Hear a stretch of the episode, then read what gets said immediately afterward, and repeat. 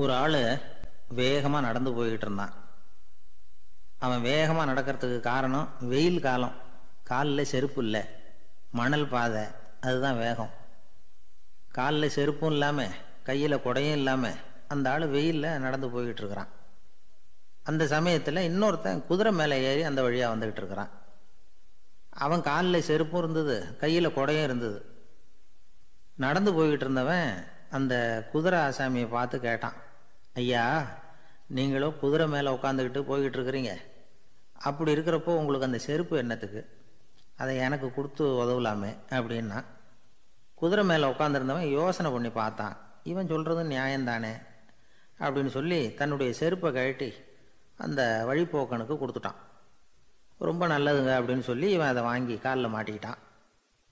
அதுக்கப்புறம் மறுபடியும் இவன் ஆரம்பித்தான் ஐயா நீங்கள் வந்து குதிரையில் போகிறதுனால போக வேண்டிய இடத்துக்கு வேகமாக போய் சேர்ந்துருவீங்க. அதனால் உங்கள் கையில் அந்த குடை என்னத்துக்கு? நான் நடந்து போயிட்டுருக்கிறவன் ரொம்ப நேரம் நடக்க வேண்டியிருக்கும். இந்த வெயிலில். அதனால் அந்த கொடையையும் எனக்கு கொடுங்களேன் அப்படின்னா. குதிரை வீரன் யோசனை பண்ணி பார்த்தான். இதுவும் நியாயம்தானே அப்படின்னு அவனுக்கு தோணுச்சு. உடனே இறக்கப்பட்டு தன் காலில் இருந்த செருப்பை கொடுத்தது மாதிரியே தன் கையில் இருந்த கொடையையும் இவங்கிட்ட கொடுத்துட்டான். அதுக்கப்புறம் அவன் நிம்மதியாக புறப்பட்டான். இப்போ மறுபடியும் கை தட்டி அவனை நிறுத்தினான். கீழே நின்றுட்டு இருந்தவன் என்னப்பா ஏன் என்னை நிறுத்தினேன் இன்னும் ஏதாவது வேணுமா உனக்கு? அப்படின்னா குதிரையில் இருந்தவன். இவன் மெதுவாக வாயை திறந்து அந்த குதிரையையும் என்கிட்ட கொடுத்துருங்களேன்னா அந்த குதிரை வீரன் இப்போ ஒரு கணம் யோசனை பண்ணி பார்த்தான். உடனே என்ன பண்ணான் தெரியுமா? தன்கிட்ட இருந்த குதிரை சவுக்கை எடுத்தான். குதிரை சவுக்கால் அந்த ஆளை வாங்குவாங்கன்னு வீசி தள்ளிவிட்டான். இவ்வளவு சவுக்கடியும் வாங்கிக்கிட்டு இந்த ஆள் என்ன பண்ணான் தெரியுமா? சிரிக்கிறான். அடி வாங்கிட்டு யாராவது சிரிப்பாங்களா? குதிரை வீரனுக்கு ஒன்றும் புரியல. என்னப்பா அது? ஏன் இப்படி அடி வாங்கிட்டு இப்படி சிரிக்கிறியே? அப்படின்னு கேட்டான். இப்போ அந்த வழிப்போக்கம் சொல்கிறான் ஐயா நான் இப்படி சிரிக்கிறதுக்கு காரணம் இருக்கு. இப்படி குதிரை கேட்டு உங்ககிட்ட அடி வாங்கலைன்னு வச்சுக்கோங்க. என் உயிர் உள்ள வரைக்கும் மனசில் ஒரு தவிப்பு இருந்துக்கிட்டே இருக்கும். செருப்பையும் கொடையையும் கேட்ட உடனே கொடுத்தவன் குதிரையையும் கேட்டிருந்தா கொடுத்துருப்பானோ?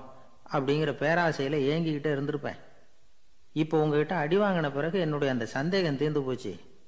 என்னுடைய ஆசைக்கு எல்லை எது அப்படிங்கிறத எனக்கு புரிஞ்சுட்டுது அப்படின்னு சொல்லிவிட்டு அவன் நடக்க ஆரம்பிச்சிட்டானான்.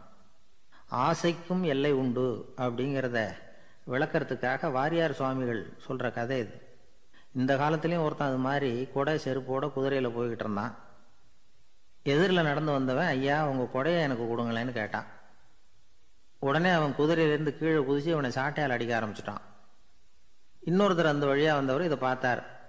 ஏன்பா அவன் கேட்டான் உன்னால் முடியலன்னா இல்லைன்னு சொல்லிட வேண்டியது தானே அதுக்காக ஏன் இப்படி அவனை போட்டு அடிக்கிறேன்னு கேட்டார். உங்களுக்கு விவரம் புரியாது சார். காலம் ரொம்ப கெட்டு போச்சு. கேட்டதை கொடுத்தேன்னு வச்சுக்கோங்க. இந்த குதிரையே என்னோடது. அவன் திருடிக்கிட்டு போகிறான் அப்படின்னு என் பேரில் புகார் கொடுக்க ஆரம்பிச்சிருவான் சார் அப்படின்னா.